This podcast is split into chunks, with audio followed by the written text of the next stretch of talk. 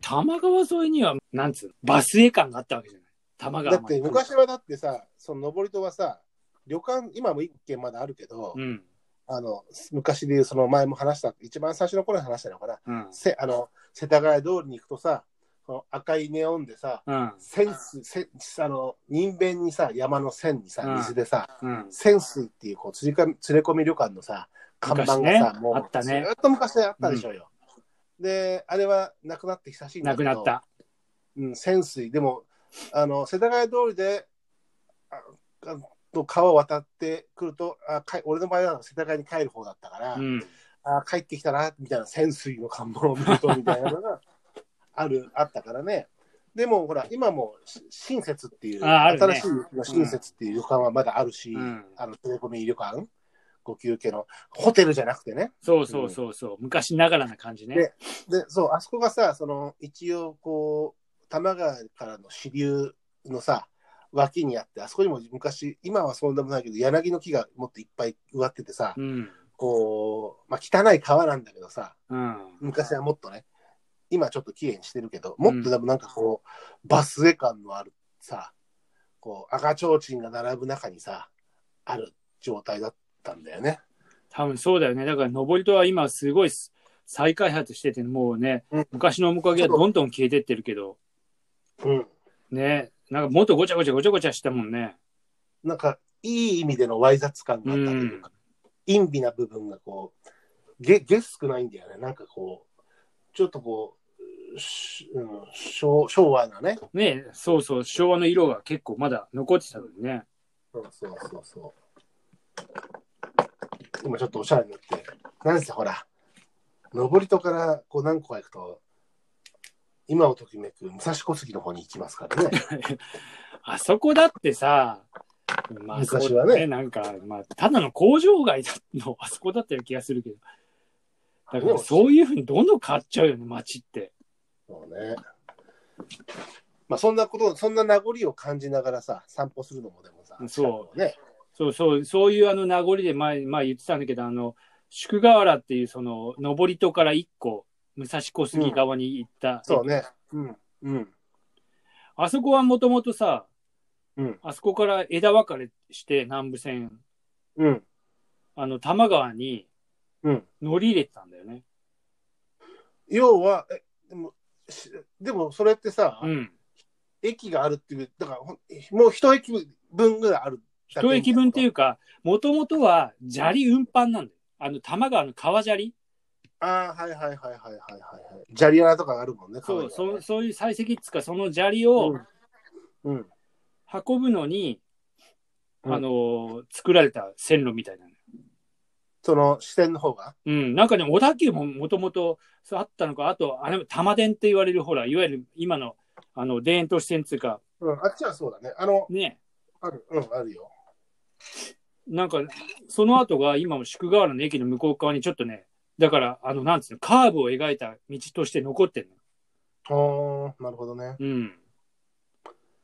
ちょっとブラタモ的な、。そうそうそううそう、まさにそう。ああ、この道は、つって、このカーブは、こう、あっつって、R、これ100、100ってことはなんか、もっと、もっと緩やかなんだろうけど、うんああ、だっつってなんかね、南部線の駅は結構さ、今でもさ、こう、古、ちょっと映画、古い映画っぽいさ、うん、じゃ石造りの駅とさ、あの、結構い石がゴロゴロした線路でさ、うん、こう、夏だとさ、その、沿線の、ちょっと古くからある平屋のお家とかのさ、庭先にさ、こう、ひまわりが咲いてたりするようなさ、ああ、景色が結構南部線沿いはあってさ、うん。あれが結構好きでさ、なんかそう、妙にノスタルジーになっちゃうっていうかさ、ああ、確かにでもなんか矢野口とか南多摩とかあの辺もさ、うん、交換になっちゃっって随分変わっちゃったけど、昔はなんか本当にもうちょっと寂れてていい感じだったよね。そうだから線路脇にさ、そう、朝顔が咲いてる家とかさ、うん。この子もなんかこう、なんかこう、白いシャツ着た女の子が、麦わら帽子でもなんじゃそ、の、その、一目一目惚れそすのるイなメージ先行型は。新潮文庫の100冊っていう、昔夏になるとキャンペーンが必ずあっあ、てさ 今もあるんじゃない今もあるけど、その時の昔さ、その時大体こう、ほら、ああいうのってものすごい広告費をかけた宣伝がなされててさ、うん。俺がこう、二十歳ぐらいの時の新潮文庫の100冊はさ、うん。こう、まさに今言ったような、むきら帽子をかぶって文庫本を持ってる、宮、ときめく、あの、もう絶頂期の宮沢りえちゃんみたいなやつであさ、あ。もう俺あのポスターのあのえ駅にダーンででっかいポスターっていうか貼ってあるところのさ前でさ、あの何時間ぐらいぼーっとしたかな みたいなね暇だな。そういうイメージ先行型ちゃイメージ先行型。それなんか、南武線のさ沿線そういう雰囲気あるじゃんでもマジなんか、なんか俺が、あの、聞いてた南部線は、やっぱりさ、なんかちょっとこう、もうちく もうちょっとわい雑な感じがあ、イメージ。そうよだって、うん、そっちも知ってるっていうかうちの親父がその製鉄所の方にいたんで川崎のああ、そうなんだ。あのー労働者がたくさん、 労働者が疲れて、あの電車の中でワンカップ飲んでる電車だった そうそう。大体だって川崎からさ、立川じゃそうん。ん。川崎にはほら、競競馬場あるし、協定、川崎は競競艇もあったっけえっ、と、競輪か、あと。で、うん。あるし、立川もね、競輪はもうちょっと行ったあのああっちの方だけど、まああって、今はもうなくなっちゃったのかな。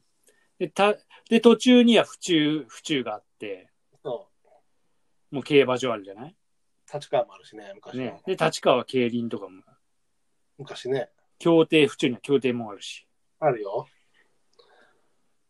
まあそういう意味では、ほら。うん。だからワンカップ、ワンカップ乗ってる、お飲んでるおっさんが、たくさん乗ってたけど、うん。 昔はね、南部線はね。うんた。だ、沿線の雰囲気としては、うん。その線路沿いの脇家とかは、こう、庭先にこう、物干し竿にこうさ、こう、物干し竿が線路沿いにこう、たなびいてるというかさ、ああまあ、そう、そういうあれだね。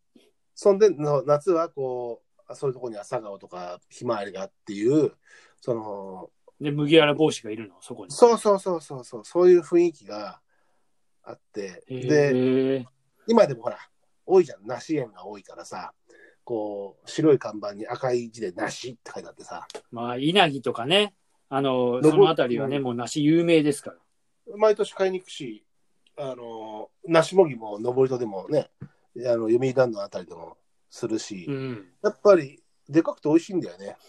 うん、美味しい美味しい。なうんやっぱりなんかね、そういう水はけつかそういうのなんか適してるらしいね。うんすごいうん。だからちょっと昔は本当に郊外のそういう観光農園的なうん。うん。ね、うん。役割がああったみたいなんだけど、まあ、うん。最近はもうそんなに郊外感まだあるかでも。まだあるけど、だいぶだからちょっとおしゃれ感になっちゃってる部分もあるから、ただそういう名残を見つね、さっき言ったその視線、宿河原の視線のとこちょっと見てみたいし、なんかそういう名残探すのは楽しいよね。うん、そう。で、あと、えーっと、その南部線と小田急線ってうん。昔はちょっと繋がってたんだって。うん。なんあの、上り戸のとこで。か俺覚えてるような気もするんだよな。うん。本当にで、地図を見ると、うんその名残の跡がわかるの。ちょっとだからほら、いびつなのよ。建物の形っていうか、その、区割りが。ちちょっとそのカーブを描いてたりして、うん。うんなるほわあ、ど、ね。ここそうだったんだ、みたいな。多分、だから結構貨物という、その砂利運搬の要素が多かったんだろうね。うん。まあ、府中のあたりね、貨物、あそこのところにはね、ずっと今の多摩川だった貨物列車走ってるからね。ああ、あそこね、武蔵野線使うね。うん。でも、貨物はだって、駅がないとこずっと走るじゃない。うん。今でも、たまにこう、多摩丘陵、あの、あなたがよく自転車で走ってた、尾根間の方とかでも、下とか通ってああ、そこ。ね、そうそうそう、あそこはね通、ってるでしょ、う、うんん。あの、貨物通ってるでしょ通ってる通ってる。だからあの、ほら、武蔵本町じゃねえや、あの、府中本町うん、うん。